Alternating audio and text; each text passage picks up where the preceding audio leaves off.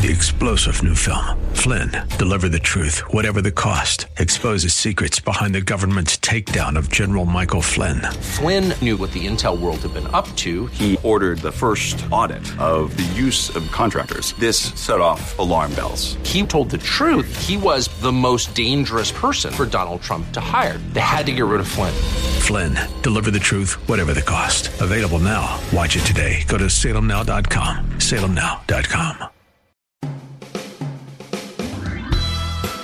This is SoCal Live with Scott Furrow. Join the conversation now by texting Scott in the SoCal Live studio at 213 537 3812. Good afternoon, ladies and gentlemen. Welcome to Southern California Live. I am Pastor Scott Furrow. It's great to be with you today on this fine Tuesday afternoon, trying to bring the sunshine in before we get a little bit of rain. Uh, that's what we're that's what we're working on here. But uh, you know, it's not really in our control. But you know, who's to say? You know, I recently watched an old movie, and I might have mentioned that I watched this, but I found it just to be very disturbing. It's an old movie called Idiocracy. You ever see that movie? I I don't recommend it really.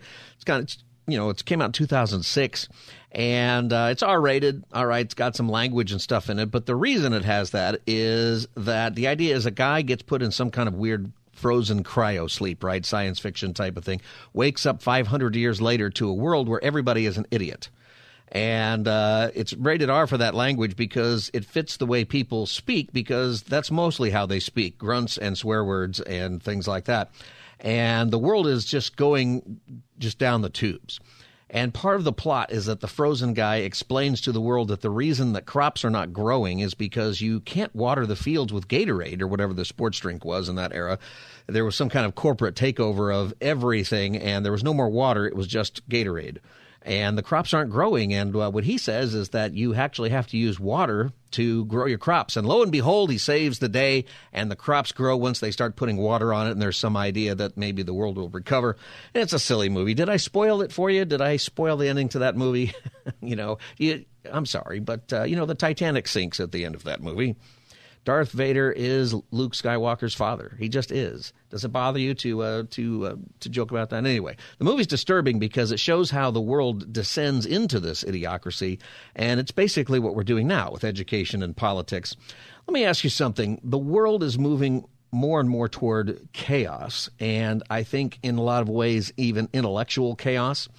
Are you getting prepared for that? And as a Christian, are you able to discern what kinds of things are actually truthful versus what kinds of things are just part of a culture of chaos that is leading you into a way that is falsehood. I'm going to talk about that, and I've got two guests with me. I'm excited to have with on the program today Lenny Esposito and Hugh Ross. Dr. Hugh Ross both will be speaking at the Dare to Defend Apologetics Conference this weekend. Lenny Esposito is an author and a speaker, and he has been spreading convincing Christianity across the globe by stirring hearts and minds um, for over 25 years teaching apologetics. His website is comereason.org, his website and podcast, comereason.org. Also, Dr. Hugh Ross is an astrophysicist, and he is the senior scholar and founder of Reasons to Believe, which you can find at reasons.org. It's an organization that researches and communicates how discoveries about nature harmonize with the words of the Bible. And both are authors, and it's great to have uh, both of them with me today. And uh, I think maybe I lost uh, I lost them. They they disappeared. I'm hoping that that's not my fault. I clicked on the button and maybe I hung up on them. Did I do that, Wilbert? Oh, I didn't realize this. They were listening to that fine monologue. I have to go back into the jail in Southern California Live Jail. I, I have little buttons that are in front of me, and I click on them, like when you call. You know, I click and I say hello, how are you, and uh, you call.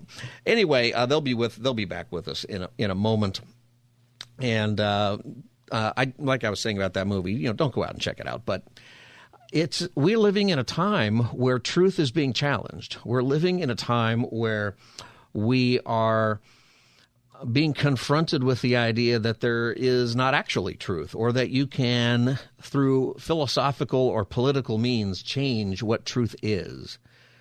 And that is something that we have to I think rise above that is something that we have to prepare for. And as Christians, we believe something. We believe that there is ultimate truth. We believe that the universe is not something that can be changed just by philosophy or politics or education, that there are things that just are what they are. All right, uh, do I have our guest? I'm afraid to click anything now, Wilbert, uh, just in case. Uh, uh Lenny, are you with me? Good afternoon, Scott. Ah, I'm here. Ah, great. Sorry to hang up on you there a moment ago, but uh, uh, yeah, I I understand. I'm I'm in that room at least once a month, so I know how it goes. Yeah, and uh, Dr. Ross, are you with us? He's on his way. All right. Well, Lenny, it's great to have you with us, and uh, you know, I've been talking about how important it is for us to understand what's truth. You know, from your perspective, you've been doing apologetics ministry mm-hmm. for 25 years. Uh, this is a an interesting time that we are living living in. You know, wokeness or applied postmodernism or whatever you want to call it. We're living in a time where mm-hmm. truth is relative and even changeable. Uh, what are your thoughts yeah. about that? How do we respond to that? Well, it, it, it's actually, I think sometimes even worse than that. First, there was a post Christian world in which we lived where Christianity was kind of marginalized, kind of uh, understood as something that may be backwards and old school. Then we moved into kind of the post uh, truth idea that relativism is the rule of day. Now we're post reality. Mm. Now we're the idea that you know if you're born in a certain body that doesn't actually mean anything what means something is the feelings that you hold so we even start denying what's in front of us what you know elementary school children would easily identify what is a woman, things of that nature, uh, in order to just make ourselves feel better and and push a specific agenda. Sometimes, sometimes uh, there's there are those who are other means, but yeah. that's kind of where we are, which is really desperate. And I I really feel for parents whose kids are coming home from school with questions, not necessarily even questions that their teachers are challenging them with, but questions that their friends are. When, you know, hmm. what do you say to your son or daughter when she says, My best friend now says she's a boy? Right. You know, how do you? So it's a really difficult time out there, and that's why it is important to number one, understand what's going on, why it's going on, and secondly, maybe to have some prepared answers, something that you've thought through, so that you can engage your kids or you can engage people at work or things like that. I think we have to realize that this is not something that you can escape from. These are conversations that everybody is going to have to have with their kids or their friends or even coworkers. You're going to you're going to have these. You can't hide uh, from this. This is yeah. Well, most companies uh, require right. Uh, many of their employees to do a two-hour diversity, equity, and inclusion seminar. So, how do you, as a Christian, thoughtfully not offend people? You don't want to offend people, but at the same time, you want to be honest about your belief system, and you want to be honest about what you know is true, and not um, just go along for the ride. You know, there's a, a, lot about regular life and philosophy that this is affecting. Uh, Dr. Hugh Ross also is with us. Thanks for joining me after I hung up on you, uh, Hugh. I'm glad to be here. Thank you. glad to have you. You know, as a scientist, um, we're talking about this. Do you see a mindset in the same way changing even how scientists do their work? Is there a a postmodern uh, applied way of doing science that really is not about truth? You know, what do you see coming from it from that angle? Because, you know, I would like to go to the doctor and be told exactly correctly what's wrong with me or what I need to do to get better, not just somebody's, you know, politically correct opinion. I imagine this affects things in, in different ways. How do you see this happening, playing out in the well, scientific world? It does affect the social sciences, uh, but the physical sciences have been immune to this. I mean, you can't do physics from a postmodern perspective. And so, what I'm recommending as a physicist is that a healthy dose of physics could do go a long way to turning back our society from a lot of this postmodern nonsense that we're having to deal with. Uh, but unfortunately, very few people in our education system actually pursue anything in physics. I remember back in the Victorian era, anyone going to a British university, you had to take physics, mm. you had to take higher mathematics. Uh, no longer are those requirements uh, being met, and consequently, we got a large segment of the population who's believing things that are simply not true. Do you think that the reason, and, and maybe Lenny, you've got a thought about this too, do you think the reason for that, Dr. Ross, is that when you get into physics, and I'm, I'm not uh, a scientist, I'm a history major because I got tired of taking math. And, uh, but I have, as a pastor for all these years, you know, something I've noticed when I'm dealing with people who struggle with faith, particularly from a scientific perspective, the physicists seem to do a better, be able to grasp things about God better and, I, and this is off the top of my head, but do you feel like that maybe we're ignoring physics because it requires you to deal with the truth? Uh, the fact that there yes, is and uh, with physics, uh, you've got small error bars. Uh, the systematic effects are well defined, which means there's a whole lot less wiggle room. And uh, they've been doing surveys on American women's science for the past hundred years. Mm-hmm. The first one was done in 1916 and that they predicted that as science advances, we're going to see a plummeting of the level of belief among scientists. The truth is, it's not changed. Back in 1916, 40% of research scientists in America believed in God and an afterlife. Uh, today, it's about 41%.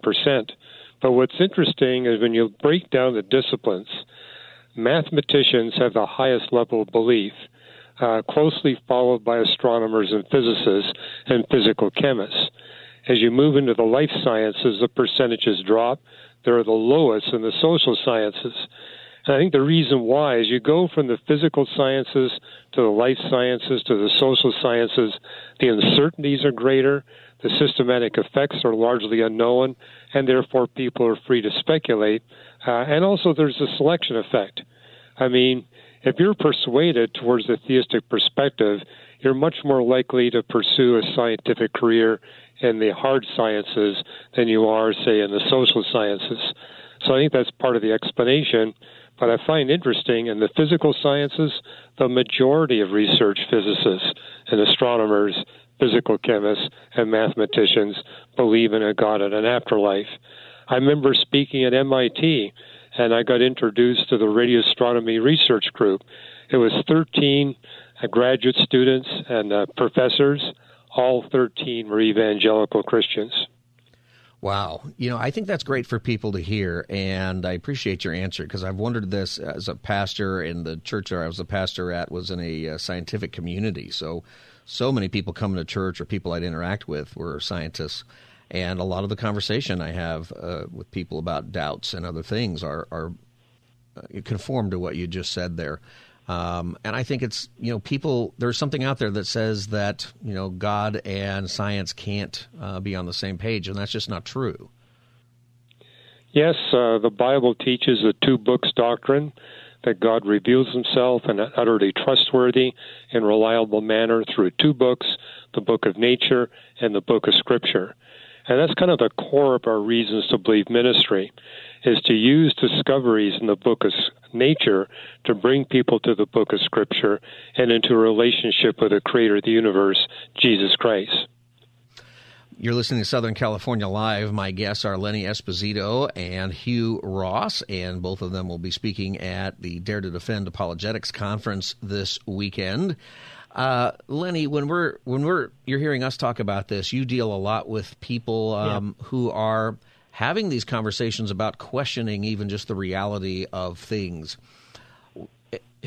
What is the best way to get prepared? You know, if you are a parent, to to study mm. or you know and teach your kids even just about the nature of truth.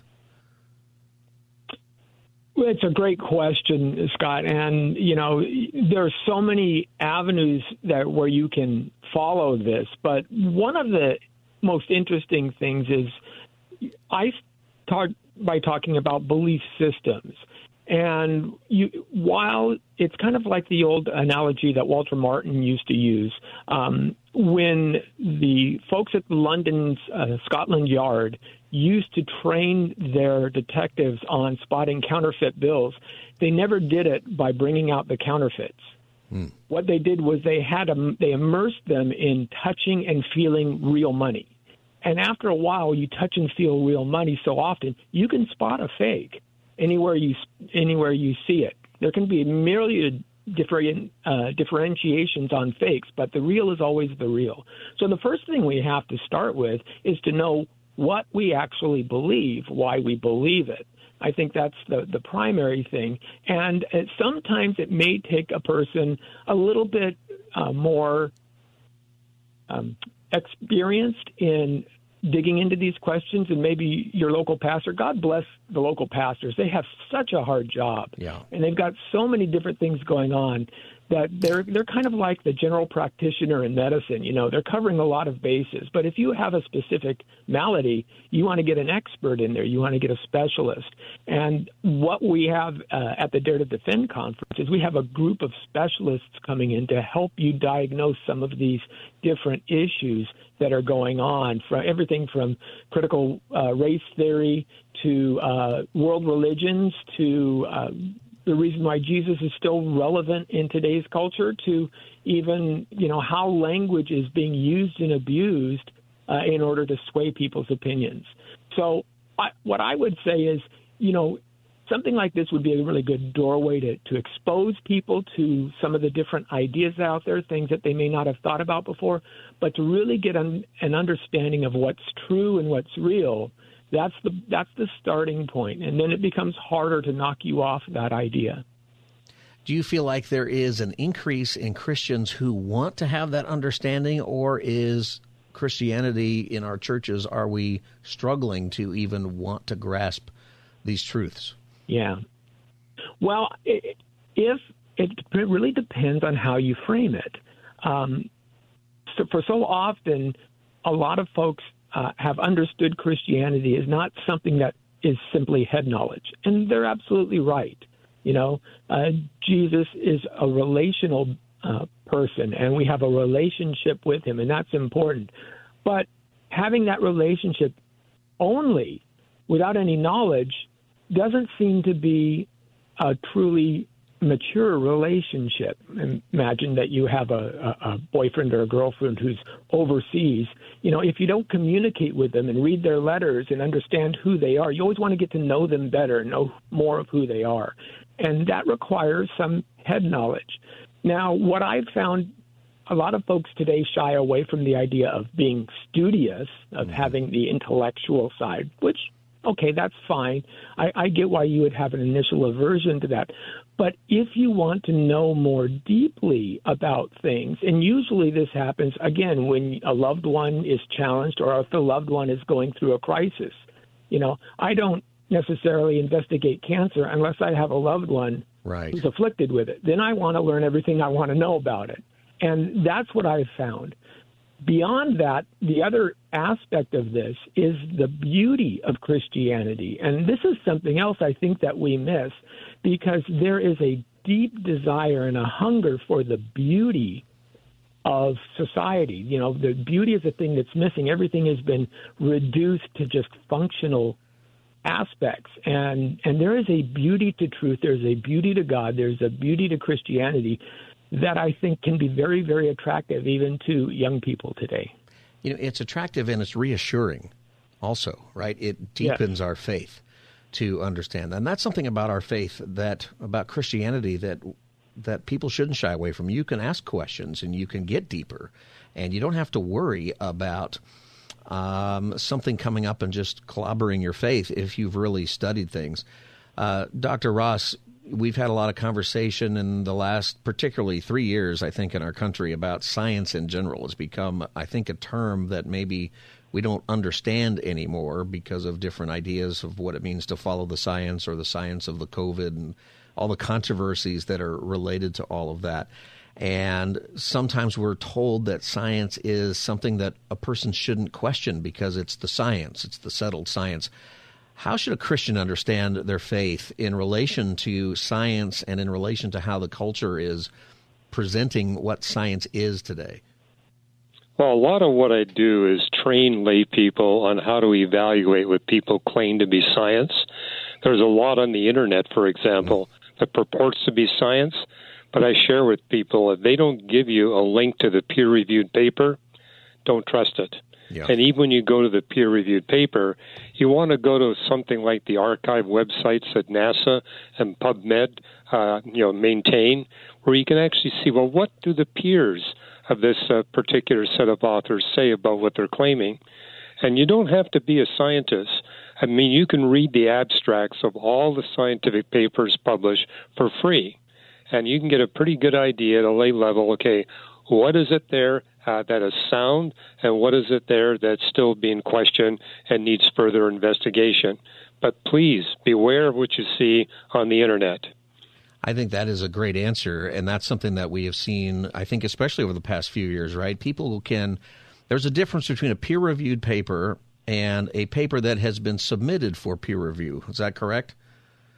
That's correct. I'd also say it applies to people within the Christian community that are writing about nature and science. Mm. If you don't see them citing the peer reviewed literature, again, I would be very cautious about putting any confidence in what they say. I mean, that's one thing we stress at Reasons to Believe. I mean, I put out an article every week called Today's New Reason to Believe, but I always make sure you get a thorough survey of the scientific literature. I give you hot links so you can go straight to the paper and see what I'm saying really has credibility. But I think what's exciting is every day there are scientific papers being published that make a much stronger case for the Christian faith than we had the day before. I mean, what I share with uh, skeptical audiences when I speak on university campuses, maybe you're not persuaded today, but wait one month. If the evidence scientifically becomes a thousand times stronger, then maybe you need to seriously consider what the Bible's got to say and how you need to be structuring your life. I think that's very wise advice. And I, we're living in a time where we, we want to just confirm something we already believe. And on the internet today, you can find anybody who will confirm something that you really want to be true. That does not make it true. And well, for example, three percent of the U.S. population thinks that the world is flat. Why? The internet. I mean, yeah. ten years ago, nobody was believing that, but right. they are now. Three percent. The social media is filled with that kind of stuff. It's unbelievable that uh, that that's out here. I got to take a, a, break, and uh, my guests are Hugh Ross and Lenny Esposito, and both of them are speaking at the Dare to Defend Apologetics conference. That conference is this weekend. It's at Living Truth Christian Fellowship right here in Southern California. You can uh, go to the website to get tickets. We'll talk about this, gentlemen, as soon as we come back. The website is comereason.org uh, and click on events, and you can find the link to this conference. Uh, when we come back, uh, we'll talk about the conference and what people will uh, be able to get out of it and why you ought to go. You're listening to Southern California Live. I'm Scott Furrow, your host. I'll be back as the Tuesday edition continues. Stay tuned. This is SoCal Live with Scott Furrow. Text Scott right now in the SoCal Live studio at 213 537 3812. Welcome back, everybody. Southern California Live. I'm Scott Furrow, and my guests are Dr. Hugh Ross and Lenny Esposito, who are, we're talking about uh, apologetics, keeping the faith in a culture of chaos. They will both be speaking at a conference coming up Friday and Saturday at uh, Living Truth Christian Fellowship in Corona. It's called the Dare to Defend Conference. And I'll get you some more details on that here in just a second. Dr. Ross, uh, I was thinking over the break, you know, when today, uh, what would you say to a, a, young person who maybe is going to college, who's thinking about Christian, who's thinking about going into science? What advice would you give that person and how to deal with some of the pressures that maybe are unique in the scientific community uh, about their faith? Well, first, I would share that science is the ally of the Christian faith. It's not the enemy. Uh, I would encourage him to, you know, get some contact with, uh, you know, scientists who are strong believers get some help from them, and then, then look for opportunities to share your faith. I mean, I became a Christian as when I finished my sophomore year in physics, and I, again, I saw God just give me amazing opportunities to share my faith with my fellow uh, students and professors, and that actually helped me to become a better Christian apologist. Mm. There's nothing like sharing your faith to realize, okay, this is what I need to study. Uh, you know, it tells us in First uh, Peter three fifteen, always be ready with good reasons for your faith and hope in Christ. How do you develop good reasons? You share your faith. but it also says, do this with gentleness, respect, and a clear conscience. Unbelievers pay more attention to your demeanor than you do your words and your arguments. So work on that. But again, how do you develop that Christian demeanor? You do it through sharing your faith. And you know, I pastor in a church that's between Caltech and the Jet Propulsion Laboratory. Huh. And the thing I've noticed over the past four decades, uh, when I first started, about 25% of people who regularly attended church shared their faith with an adult non Christian in the past year. That percentage is now down to 5%. Mm. We Christians have got to stop retreating. You know, we're not to withdraw, we're not to attack, we're to engage. And I think one reason why we don't see Christians engaging, they don't feel equipped. And I think that's the value of this conference giving people the sound reasons that they need so they can be confident in sharing their faith and actually be eagerly looking for opportunities to share their faith. I think that is what we have been seeing, and that is an exciting thing about this conference. Lenny, what is unique about uh, this conference? Um, what kind of training will people get? Well, I think that uh, this conference uh, specifically is unique in uh, many ways. A, a, lot of apologetics conferences have covered topics such as, uh, and they're important topics, the existence of God, uh, why you know did Jesus rise from the dead? I think those are fundamental issues to the faith. But what we're doing is a little bit more culturally sensitive right now because yeah. we're living in a culturally sensitive age. So we want to not only undergird uh, issues like how scientific uh, discoveries, recent scientific discoveries reveal God, which, by the way, I'm very excited that Dr. Ross is joining us because it's the 30th anniversary of his book, Creator and the Cosmos, which is exactly the topic that that addresses. So that's really an exciting thing. But we're also talking about why Jesus still matters in a world that rejects the Bible. J. Warner Wallace, who's a cold case detective, will bring us that. And we're going to talk about wokeness, critical race theory, or even just as a Christian, how do you survive in a sex saturated culture? Um, one of our guests we have with us is Beckett Cook, who came out of uh, the Hollywood industry, but he also came out of a homosexual lifestyle found Jesus, and he's going to talk more about what that means and, and how to reach folks who are maybe struggling with transgenderism or, mm. or others who are, uh, you know, moving and trying moving into this transgender ideology, things like that. I think it's so important. We're for, to address yeah. issues. Yeah, yeah, we're trying to address issues that people are, are, are seeing in their newspaper today, uh, hearing about from their friends and family and, and, and really answer the questions that they have right now. And those are the questions that people will ask if they're engaging with people uh, and the conversations that yeah. they need to have. Uh, Dr. Ross, congratulations, by the way, 30th anniversary of your book, Creator and the Cosmos. Uh, it holds the subtitle, How the Latest Scientific Discoveries Reveal God. We're living in a time where there is scientific discoveries all the time. The Webb telescope, we've been seeing great pictures from that. Um, do you think all of this stuff? What I think what we hear in the culture is that this diminishes the reason to believe in God. Would you say that these scientific discoveries are creating new challenges for understanding who God is, or is it actually strengthening the reason that we believe in God? Well, I've been posting the latest James Webb telescope images on my Facebook page and giving people like a paragraph or two description on how these latest images are making for a much stronger case for the Christian faith and the inerrancy of the Bible. I mean, it's a thrill just how much stronger a case we have today than we had even six months ago. Hmm. And that's what I'm excited about at this conference. I'm going to have the chance to share about scientific discoveries in the past year that have exponentially increased our scientific confidence in the Christian faith. I mean, as you're aware, uh, the uh, Bible is a closed canon, right? Uh, but the book of nature is not closed. I mean, my discipline of astrophysics, the knowledge base doubles about every five years, which means in a space of five years, we get to have double, and it's not double, it's uh, more, it's exponentially greater evidence uh, from astrophysics for the Christian faith than we have before. It's such that the atheist scientists today no longer can appeal to the empirical. They're forced to appeal to that which we don't know, which we can't discover. Uh, they're forced to speculate about the unknown. Everything we know, everything we observe and measure and experiment testifies that the God of the Bible is the one who created the universe and very carefully fine tuned it, not only so that billions of us humans can exist, so that billions of our hu- humans can be redeemed from their sin and evil. In fact, in the last couple of years, I've been sharing with my uh, atheist peers look, I know you're not a believer, but if you'll just do your scientific research from the biblical redemptive perspective, I'm convinced it will make you a more successful scientist. Try it and see what happens. And what happens? What? How do they do their science from a biblical redemptive uh, standpoint?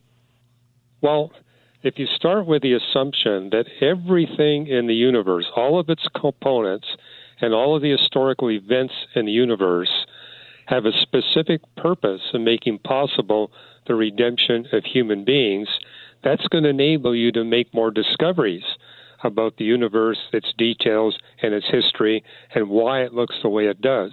Hmm. And uh, you know, I've been involved in this for 40 years, and now recruiting a whole scholar community.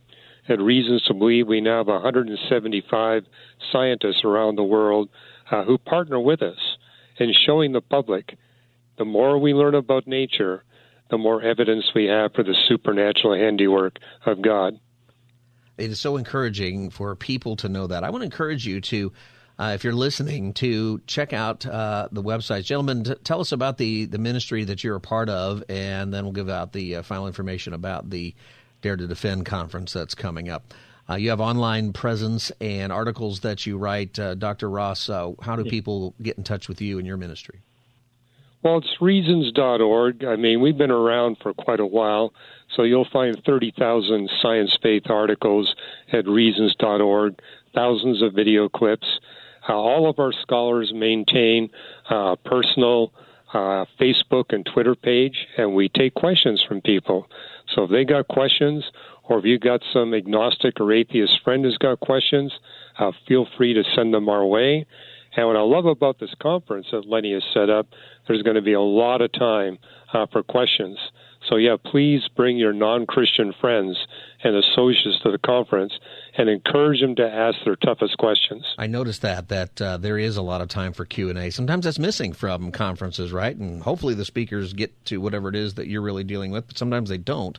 And yeah. I think I think that's very very wise. Uh, Lenny, how do people get in touch with you and uh, the ministry that you've put together?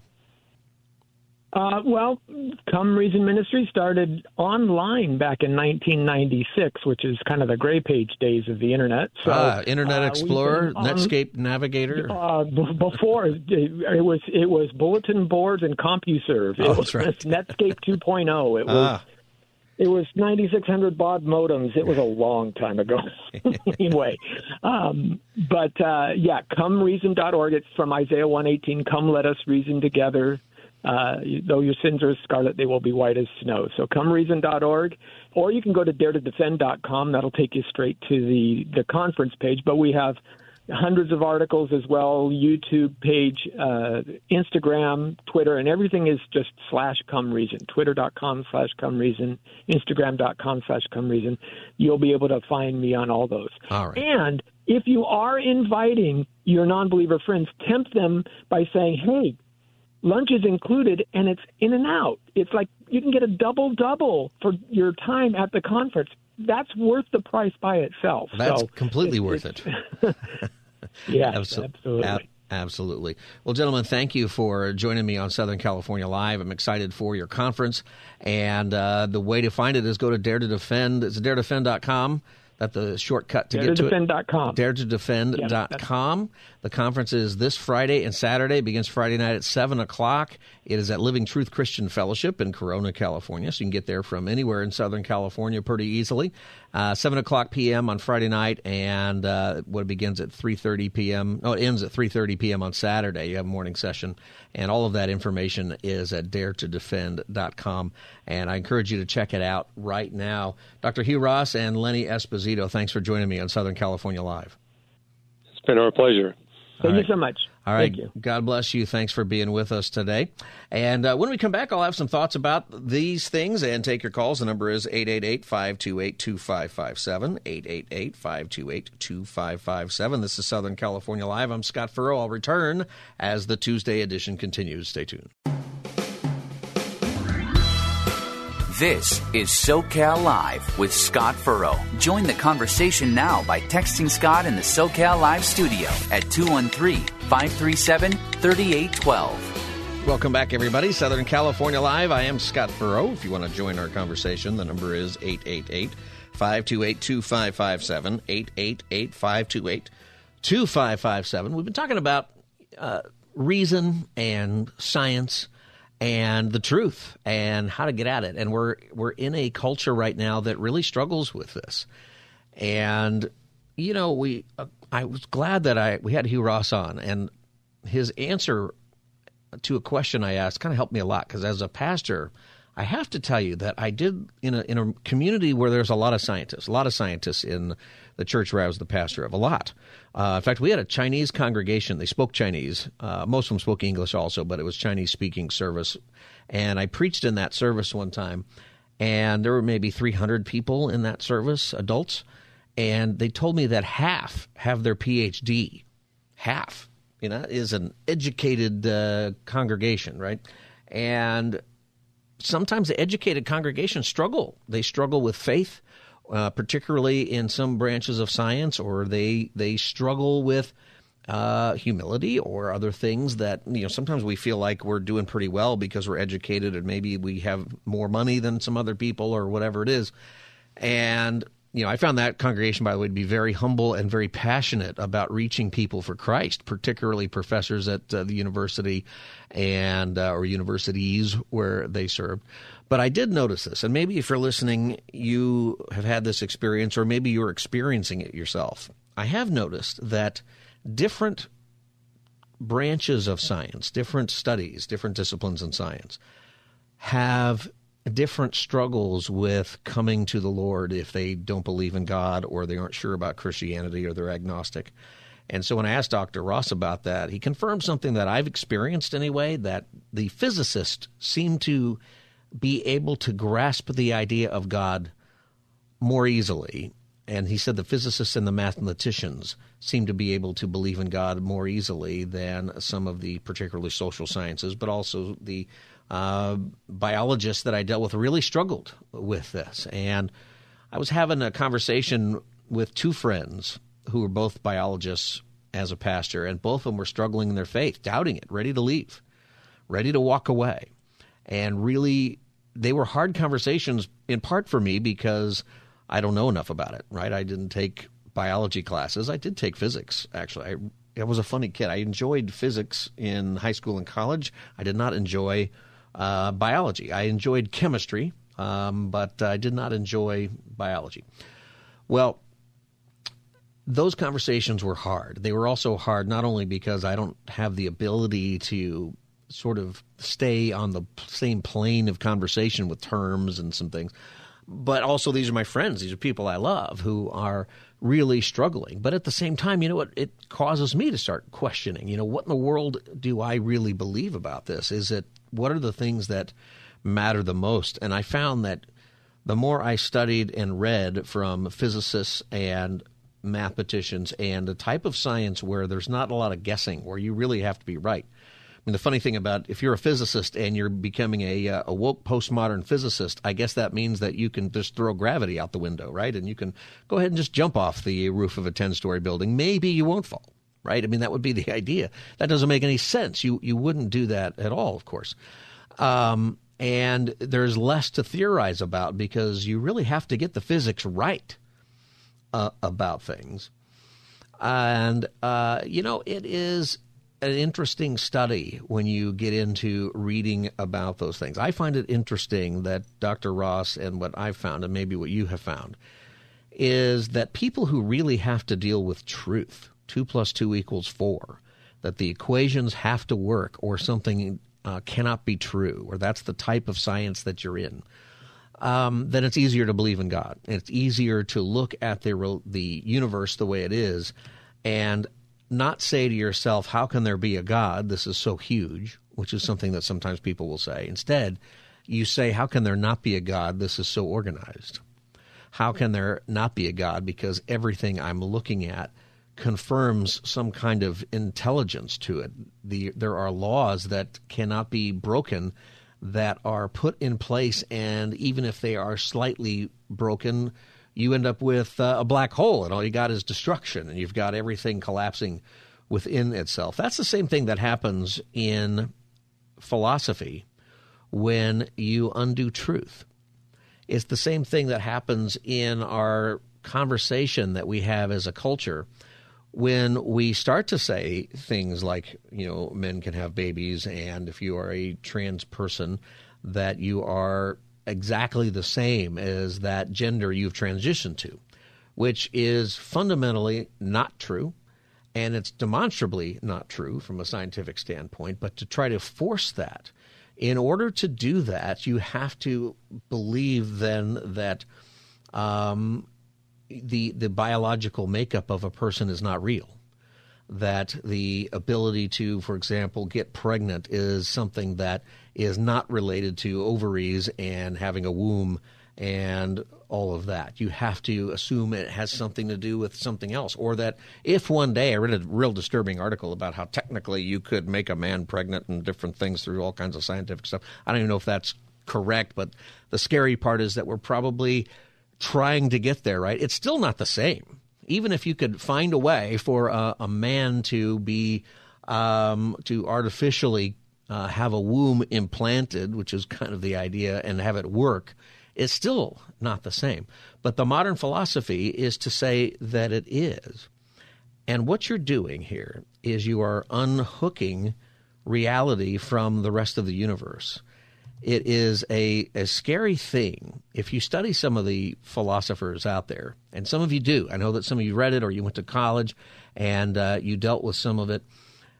The, the ones who really think it through, who think through what it actually means to deny things that are ontologically true, that are actually true, when you think that through, what it means to try to say something isn't true that really is and try to make it into the reality of your world, you're unhooking yourself from the rest of the universe.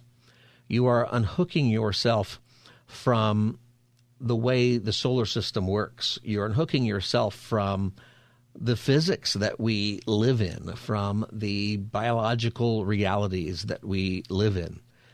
And you're just sort of off and you have to replace it if there is no God, for example, ultimately, then you you have to find another place to develop a morality.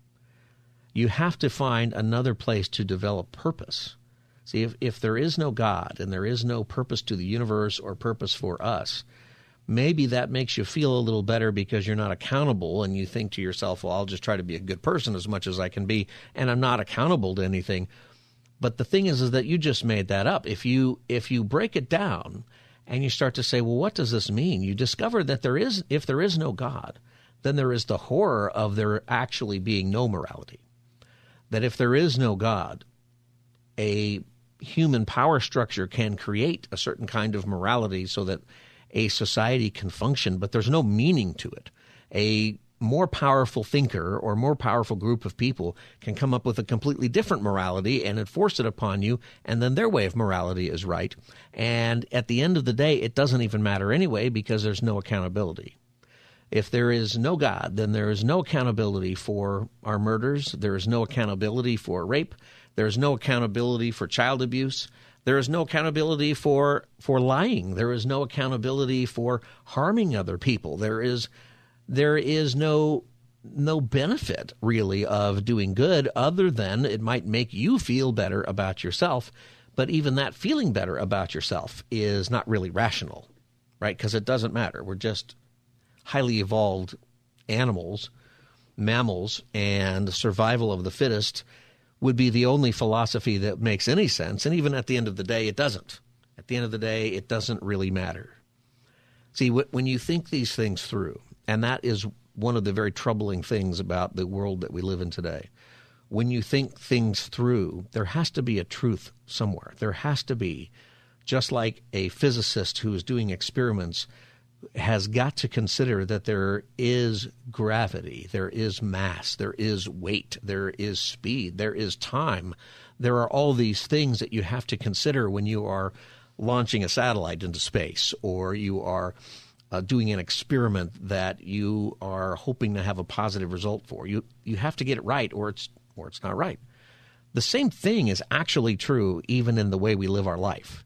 The exact same experiment is true in your life that if you live your life according to the way the world really is, the reality of the universe, your life is going to be better. You won't be deceived. You know, that's why lying is wrong. You know why lying? There's a lot of reasons why lying to somebody is wrong. But part of the reason you don't like to be lied to is because when somebody lies to you, they are altering your perception of reality either in your relationship with them or your perception of reality with somebody else or a circumstance. You have, you know, when somebody, you know, when a Madoff steals a bunch of money for people but has been lying to them and sending them false financial statements in the mail, and they get those, and people get those and they feel secure about it until they find out that it's all a lie and that the reality is Bernie Madoff has been spending your money on other stuff and wasting it and he's lost it and you actually have nothing. That's always been the reality. It didn't become reality when he got arrested. It had always been the reality, but you were forced to live your life going against that reality. That's what lies do is they alter our sense of reality. This is why we have to know the truth. This is why it is worth digging into your scripture, asking your questions about God wrestling with things if you struggle with it. Because the hope that we've got in Christ, the hope that we have in this universe, the, the rationale that we can have for purpose, it rests on the idea that there is a God, there is a God who cares, there is a God who wants to, who is the creator, who created you, who wants to be with you, who has prepared a place for you if you believe in Jesus, just like he said. You know, so the idea is that Jesus isn't just one way, he is the way. That that is the reality of the the universe, that there are physical realities, but there's also spiritual realities in exactly the same vein. I want to encourage you to realize that. On our show, on our station, we teach you to believe that Jesus Christ is that reality. He is the Logos, the way, the truth, and the life. All right, when we come back for hour two, we'll talk about some things in the news, and we'll talk about it from the standpoint of truth also. You're listening to Southern California Live. I'm Scott Furrow, your host. I'll be back as the Tuesday edition continues. Stay tuned. Three star general Michael J. Flynn, head of the Pentagon Intelligence Agency, knew all the government's dirty secrets. He was one of the most respected generals in the military. Flynn knew what the intel world had been up to, he understood its funding. He ordered the first audit of the use of contractors. This set off alarm bells.